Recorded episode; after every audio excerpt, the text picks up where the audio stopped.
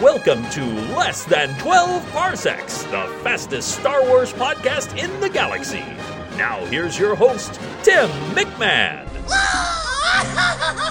Hey, it's Tim. So, the great Episode 8 debate rages on online. Love it or hate it, it's all people seem to be talking about. Well, the negative comments, the dark side of this divide, they were starting to get to me. They've been bringing me down. They haven't changed my mind about the film, but just the negativity is so blah.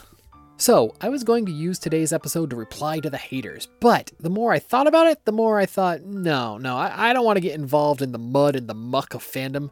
In fact, it was my pal Ryan Dassing, our guest on the previous episode of Less Than 12 Parsecs, who set me on the right path. When I told him that all the hubbub was starting to bum me out, he advised me to ignore it and to my own self be true. Deep stuff from a wise man. So, instead of going to the dark, I'm turning to the light. And today's show is about something in Star Wars that has made me happy recently, something totally unconnected to The Last Jedi. I mean, not that The Last Jedi didn't make me happy, it did, but this is a whole new subject. Now, if you're like me, you fell in love with Star Wars as a child. I bet you did. In fact, I've yet to meet a person who said, You know, as a child, I did not like Star Wars. It wasn't until I matured into adulthood that I began to really enjoy the saga. With this in mind, I hope you can understand why I love Star Wars stories geared towards kids. They tend to be light and adventurous, and they very often do a great job of distilling Star Wars down to its basic essence.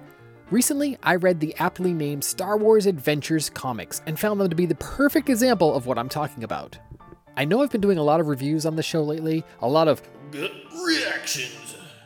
and that was never my intent with less than 12 parsecs, but please bear with me one more time. The Star Wars Adventures comic is not published by Marvel Comics, but by IDW instead. I'm curious to know the reasoning behind that, but I'm too lazy to look it up right now. There have been four issues released so far, so you can easily catch up. If you're looking for a great stocking stuffer for the under 12 year old Star Wars fan in your life, head out to your local comic book shop now and track these down while you can. Each episode, sorry, issue, consists of two stories that range in eras from the prequels to the sequels. Hey, they even include the standalone films. Interesting side note in issue 3, there is a K2SO story co written by Alan Tudyk himself. Pretty cool stuff, go check it out. Some stories are one and done, and others are two parters that continue into the next issue. And the second story in each issue uses a very interesting framing device of being stories that are told by young Emil Graf, who is the grandson of Milo Graf, a character from the Adventures in Wild Space junior novel series that was released last year, first in the UK and then in the US. Emil is aboard his ship, the Star Herald, with his droids BBOO, aka Boo, and CR-8R, aka Crater, as well as his Kowakian monkey lizard Nani. They're exploring and charting wild space. Emil comes off as wise beyond his young years because he always has a story to tell that shares a lesson that somehow relates to the mischief that his shipmates are getting into. And these stories always involve the characters that we know and love from the films.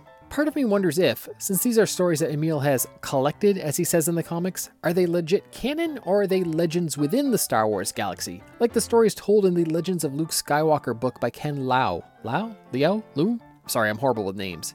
Now, I'm not one who lets the status of a story, be it canon or legends, get in my way of enjoying it. If it's a well written, well told Star Wars tale, I will enjoy it. And I really enjoyed these comics. It's fun, fast, and great. It has a clean, bright artistic style that's not overly cartoony, and it's fun. Did I mention it's fun? I love fun, and this is fun. Yeah, it's fun. So, if you like a simple, exciting, adventurous adventure that is pure Star Wars, or you have a youngling in your life who does, then I highly recommend checking out Star Wars Adventures published by IDW.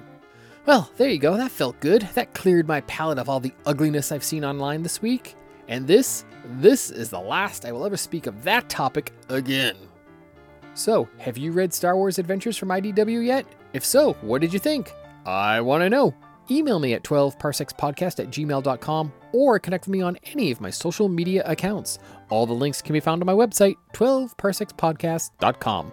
Thanks for listening. Hootini!